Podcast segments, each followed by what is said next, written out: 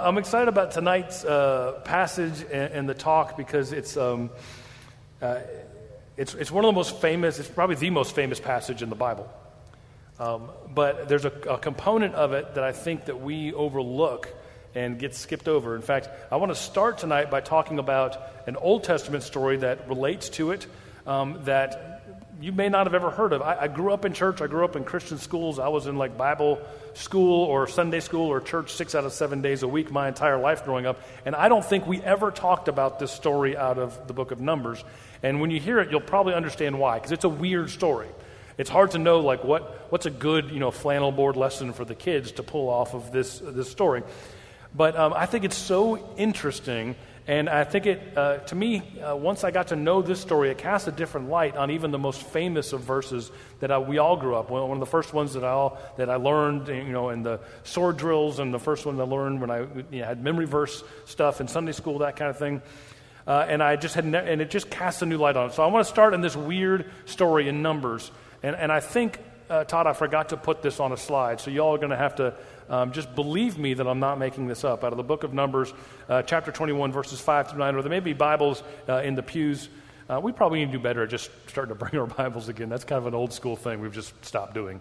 Pull out your phone with the Bible on it, whatever you, whatever you want. I'll, I'll trust that you're not texting. Uh, it says this Book of Numbers, chapter 21, verses 5 through 9, and we're, we're entering into the story of uh, Israel uh, being a bit combative with God after their rescue from Egypt. It says this 21 verse 5 says, The people spoke against God and against Moses. Why have you brought us up out of Egypt?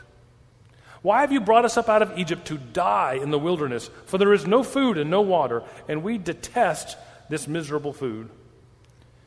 Then the Lord sent poisonous serpents among the people. we hate your food.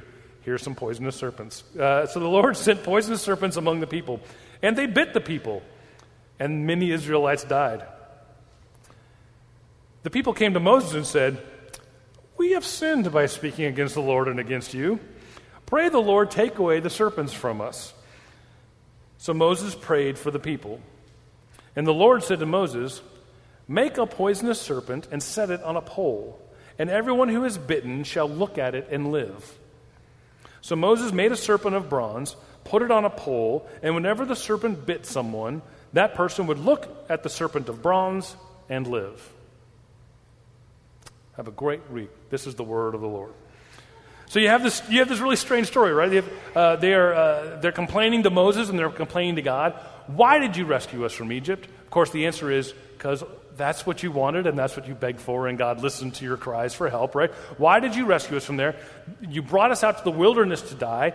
Uh, there is no food uh, or drink followed by we detest this food. So there is food there's just not food we like. We, would, we want something different. This manna is getting a little bit old right?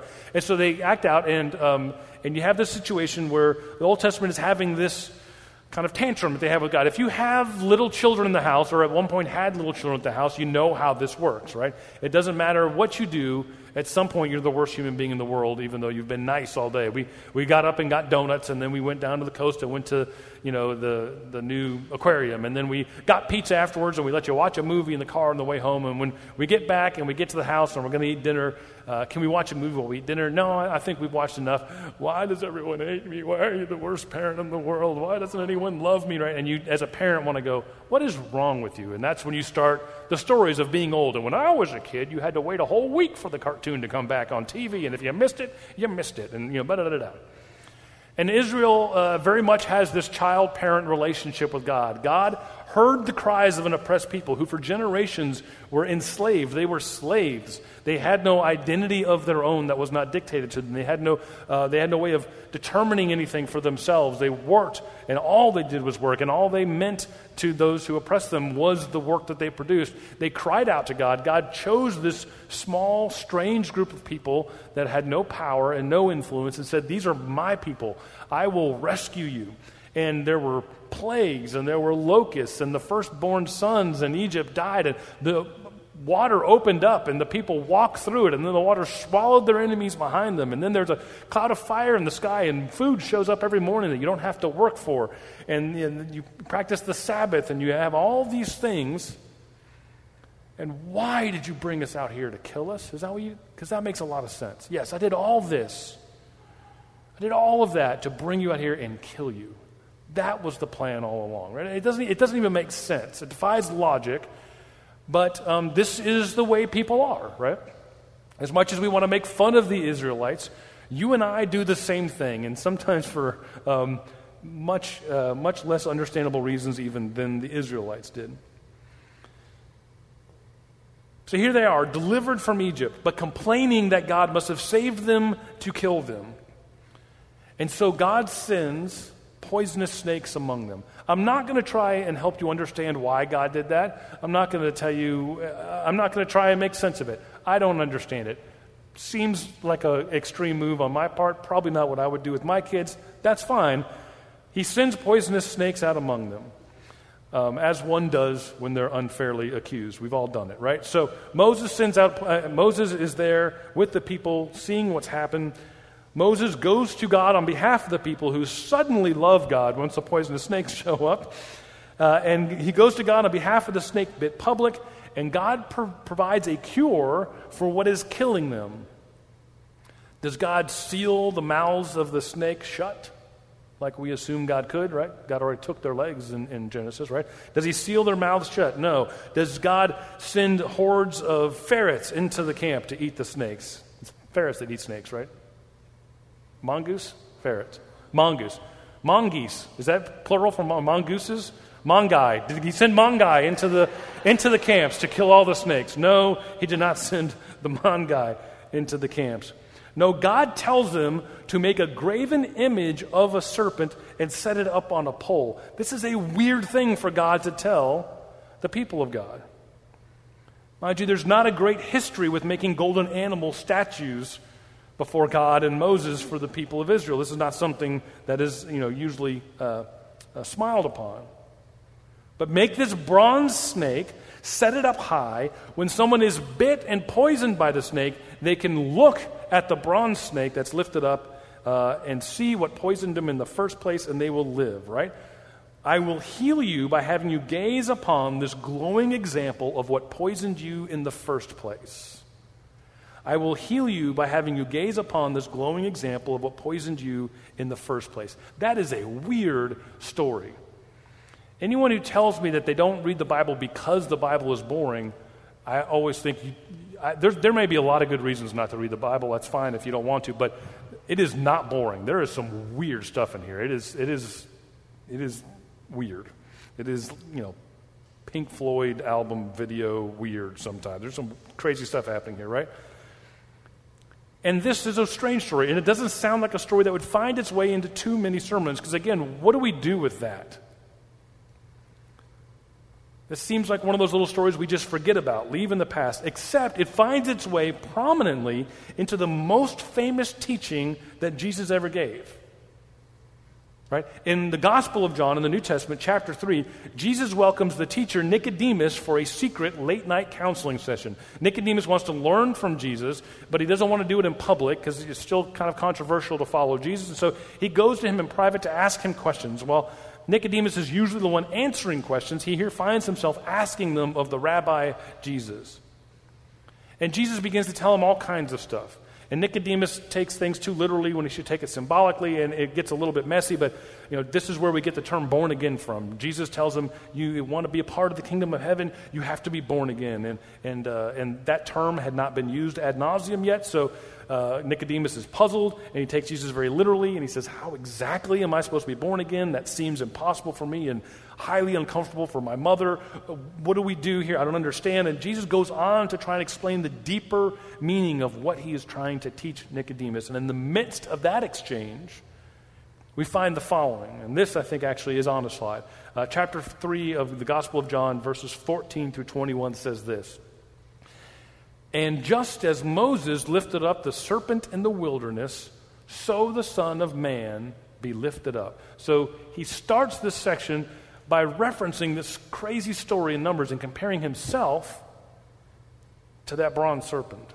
And just as Moses lifted up the serpent in the wilderness, so must the Son of Man be lifted up, that whoever believes in him will have eternal life.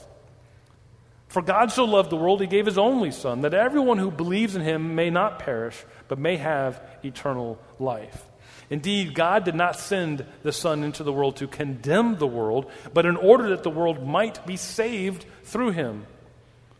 Those who believe in him are not condemned, but those who do not believe are condemned already, because they have not believed in the name of the Son of God. And this is the judgment that the light has come into the world, and people loved darkness rather than the light because their deeds were evil. For all who do evil hate the light and do not come to the light so that their deeds may not be exposed.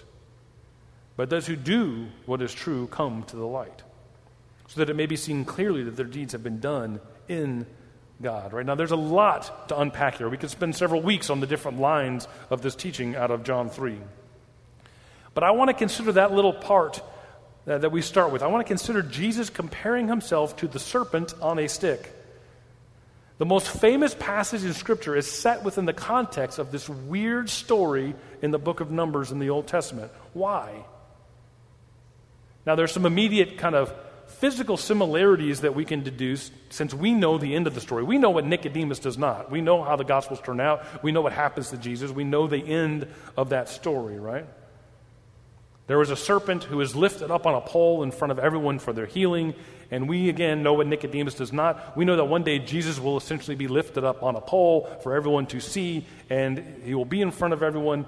And in the strange, backwards, upside down way of God's kingdom, him taking the brunt of all the world's violence will be the source of our healing the Son of Man, lifted up on the cross, will demonstrate what life eternal looks like. The Son on the pole will show a God who loves so deeply that he gives his only Son.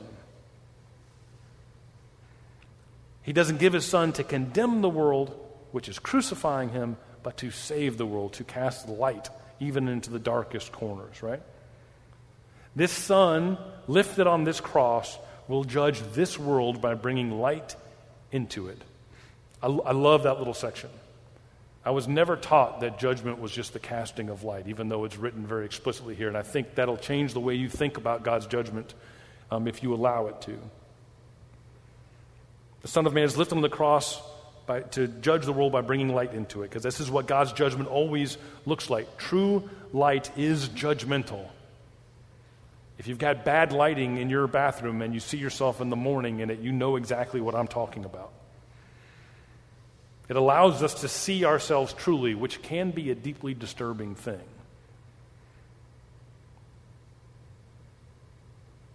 To be honest, this whole way, this, this idea of comparing Jesus to the serpent and the, on the stick in the wilderness and all of these things, is not the way I was taught to think about the Son of God on that cross. We were taught to think about the cross, to think about the Son of God on that cross as a reminder, and you may not have had this tradition, this tradition I grew up in, as a reminder of God's wrath. As a reminder of God's wrath that was intended for me. That was my cross, right? The punishment of a just God who is forced by nature to mete this judgment out upon someone, and Jesus stepped in the way and took it. And so the cross was a reminder of God's punishment. Now, certainly, there are scriptures in our Bible that play with this metaphor. You can chapter and verse that idea. Now, it's one of many metaphors that are used. Uh, unfortunately, in my childhood church, we took that metaphor and made it literal, which is always the best way to murder a metaphor. It's not literal by definition, and you kill it when you try to make it that way. And we talked about it to the exclusion of every other metaphor uh, that cast light upon the mystery of what was happening on the cross and what it is that we celebrate as Christians, right? But that's a whole other discussion. I'm stuck on what all, how all this relates to that bronze snake on that pole in the wilderness in Numbers, and what does that tell us about maybe the role the cross plays for us? It is strange for God to tell the Israelites that their healing is found in gazing upon that which poisons them. that somehow their salvation was found by really seeing what was eating them from the inside out. If they really saw what poisoned them, then they could live. But I would submit to you, at least in part, isn't that a really important part of what the cross is doing as well? After all, the cross doesn't represent God's justice, it represents humanity's justice. It represents the way the world thought things should work. The cross is our best attempt at setting the world right. The cross was the way that we tried to do justice in this world, the way we try to right wrongs. It's a weapon of our kingdoms, not God's. And with Jesus on the cross, we are looking at what happens at the end of the day when our justice comes to play. Where does it get us? What kind of justice do we end up with? The cross shows us that what we get uh, with our justice is the God of innocence convicted. What we get is love murdered. What we get is the Creator seemingly destroyed. It is bad news. It was the most catastrophic failing of the principles that we organize our entire society around. It is what is killing us. The Son of Man lifted up, Jesus on the cross, clearly shows us our own poison. It shows us our own violence. It shows us our own sickness.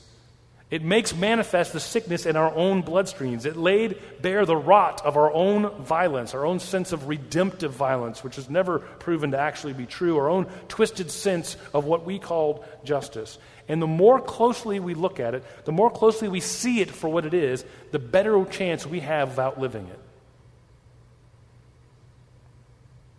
Gaze upon the evidence of what this world's version of power, what this world's version of justice, what this world's version of righteousness gets us. Look at it, see it for what it is, and be healed. I would argue that Jesus on the cross exposes our violence, not God's. Our justice, not God's our kingdoms, not God's, our way of being, which is by nature deadly. And I don't think we should forget this during this long Lenten journey that we are in the middle of right now. And I, and I say long because, like I said last week, I feel like Lent never stopped last year and it's just kept going. It's been a year long Lent.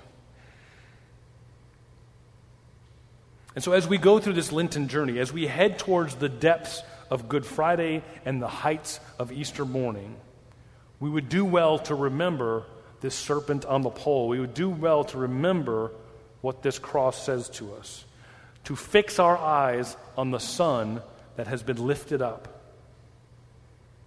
to fix our eyes on the Son of God on that cross, showing us our darkness, showing us our poison. And then, and only then, can we hope to escape the condemnation that already infects us. Then we can be healed. Let's pray. God, we are so grateful that you have a different kingdom, a different way of organizing people, a different way of operating amongst each other, a different way of doing uh, neighborliness and justice and love and grace and charity.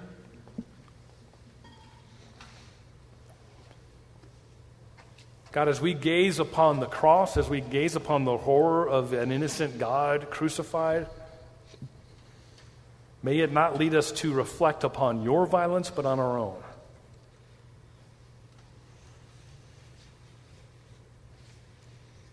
May we see the fault lines in our own sense of justice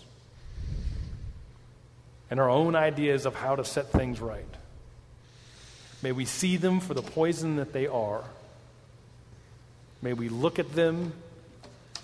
May we look at uh, the manifestation of our poison so that we might be healed from it.